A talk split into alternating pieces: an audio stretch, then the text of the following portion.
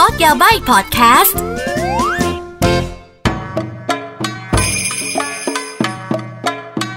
มินาซังโดโมโกนิจัวสวัสดีค่ะกลับมาพบกับอากิแล้วก็พอดแคสต์โคโดยาบายพอดแคสต์ที่แสนจะยาบายไม่ยาบายเลยนะยาบายแปลว่าแย่แล้วเจ๋งหรือว่าสุดอะไรประมาณนี้ออซัมอะไรอย่างนี้นะแต่ว่าเอ่อไม่ค่ะพอดแคสต์ของอากิเป็นคนดีค่ะเอาความรู้ของญี่ปุ่นหรือว่าเอาข้อมูลอะไรมาแชร์กันซะมากกว่าเนอะเอ้ยพูดเองก็เขินเอง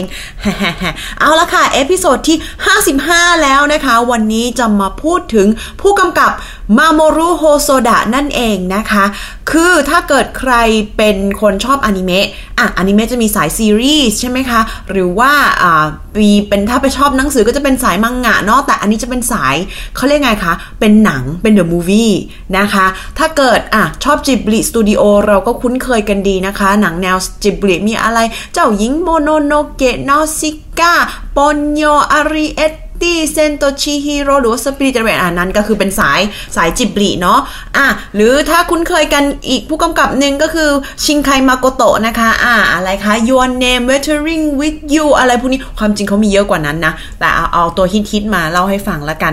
อ่า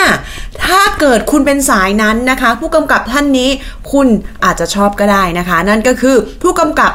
มาโมรุโฮโซดะนั่นเองเหตุผลที่อากิอยากจะพูดเกี่ยวกับผู้กำกับท่านนี้เพราะว่าล่าสุดเขาเพิ่งรีลีสนะคะหนังของสองพันยี่สิบเอ็ดนั่นก็คือเบลหรือว่าริวโตะโซบะกาซึโนะฮิเมะนั่นเองซึ่งที่ญี่ปุ่นฮือฮามากเลยนะคะแล้วก็ที่สำคัญเนี่ยเป็นอนิเมะที่แทบจะส่งเสริมการท่องเที่ยวของจังหวัดโคจิเลยก็ว่าได้นะคะ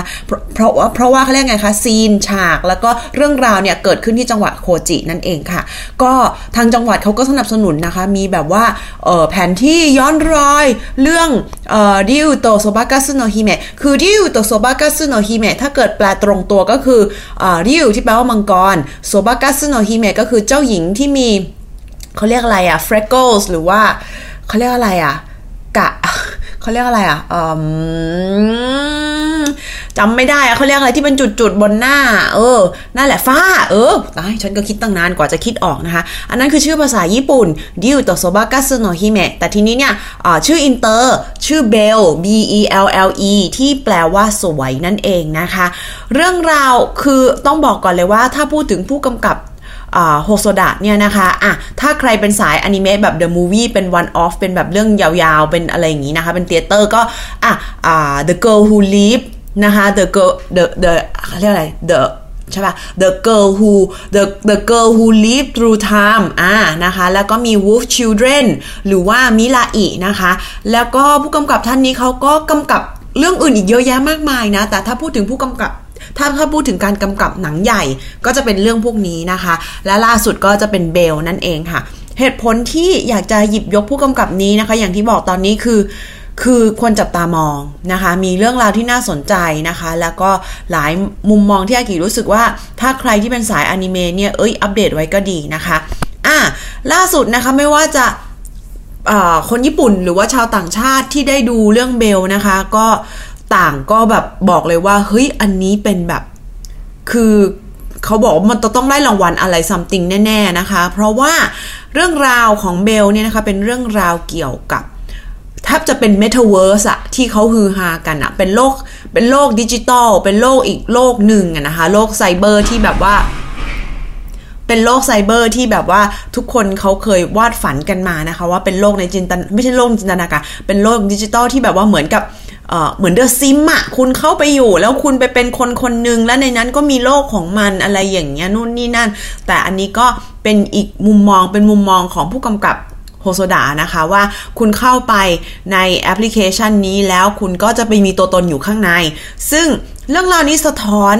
สิ่งที่เกิดขึ้นในสังคมณปัจจุบันได้ดีมากแล้วก็ไม่ใช่สะท้อนสะท้อนอย่างเดียวอาจจะพูดถึงสิ่งที่จะเกิดขึ้นในอนาคตด้วยว่าอ่าเดี๋ยวนี้คนเราใช้ชีวิตในโลกดิจิทัลซะส่วนใหญ่ตอนนี้อาจจะเป็นแค่โซเชียลมีเดียแต่ถ้าเกิดมีเมตาเวิร์สหรือว่ามีโลกไซเบอร์ที่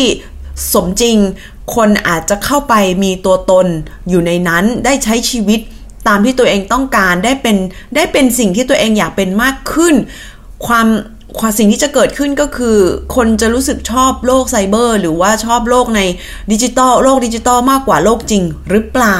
แต่ในขณะเดียวกันเนี่ยอ่ะบางทีมันก็จะมีข้อข้อดีข้อเสียเนาะข้อดีของตัวอย่างที่อยู่ในเบลเนี่ยนะคะมันก็จะเป็นอารมณ์ประมาณว่ามันไม่ใช่แอปธรรมดามันจะดึงเขาเรียกไงคะจุดดีของคนคนนั้นออกมาแล้วไปขยายในโลกไซเบอร์นั้นนะคะทำให้แบบว่าเหมือนถ้าเกิดคุณมีความสามารถอะไรสักอย่างเอ่อเจ้าตัวแอปเนี่ยมันจะคำนวณแล้วเขาก็จะดึงความสามารถของคุณเนี่ยไปอยู่ข้างในนางเอกของเราก็เป็นเช่นเดียวกันนะคะคือในชีวิตจริงเธอเป็นผู้หญิง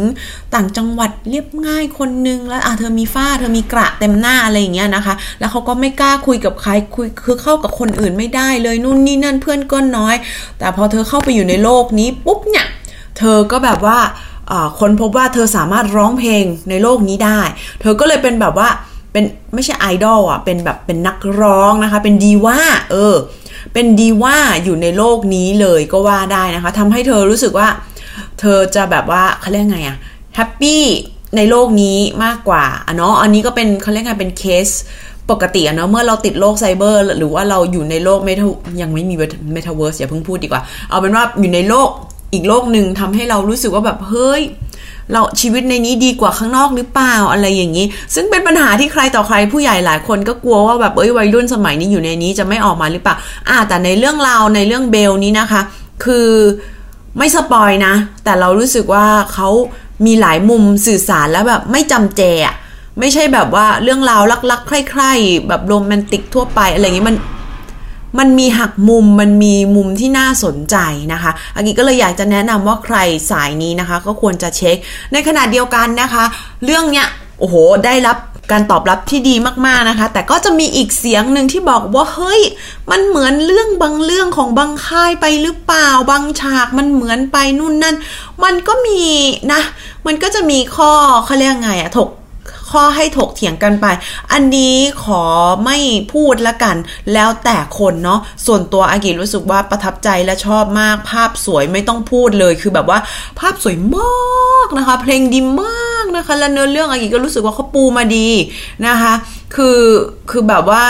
มีห้าดาวก็ให้เต็มห้าสิบดาวก็ให้เต็มสิบอะส่วนตัวนะดูแล้วรู้สึกอินมากแล้วก็รู้สึกว่าดำเนินเรื่องได้ดีนะคะจุดนี้ละอะแล้วแล้วพอมันสมเขาเรียกไงสถานที่มันแบบว่าเอามาจากที่จริงปุ๊บมันแบบว่าเฮ้ยมันรีเลทได้อะมันดีอะเอออารมณ์ประมาณนั้นนะ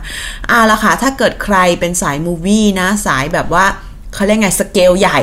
อ่าอากิขอแนะนำนะคะะผลงานของอาจารย์เลยนะเอ้ยไม่อาจารย์ผลงานของผู้กำกับท่านนี้เลยนะคะก็ลองไปหาดูแล้วกันนะคะแต่ไหนๆก็ไหนๆแล้วถ้าเกิดจะะเก็บผลงานของผู้กำกับนะคะโฮโซดะก็แนะนำเอ่อ Wolf Children นะคะเอ่อ The Girl Who Lived Through Time มิราอินะคะ Summer Wars อะไรอย่างนี้ด้วยนะคะคือผลงานดีๆทั้งนั้นน่ะ Wolf Children นี่คือแบบเป็นหนึ่งในเรื่องคลาสสิกไปเรียบร้อยแล้วนะคะลองไปหาดูเนาะณจุดนี้นะคะเอาละค่ะสำหรับวันนี้ไม่คุยเยอะแล้วกันนะคะเพราะว่าหลังๆรู้สึกว่าจะคุยยืดเยื้อกันมากเลยนะคะอ่าสำหรับวันนี้แค่นี้ก่อนละกันใครมีหัวข้ออะไรที่สนใจอยากให้อากิพูดถึงก็คอมเมนต์ทิ้งไว้อย่าลืมไลค์ follow ด้วยนะจ๊ะหรือว่าจะไปพูดคุยกันตามโซเชียลมีเดียแพลตฟอร์มอื่นของอากิก็ได้ไม่ว่าจะเป็น TikTok Facebook Instagram อะไรอย่างนี้เนาะโอเคงั้นวันนี้แค่นี้ก่อนแล้วเราเจอกันจ้าบ๊ายบาย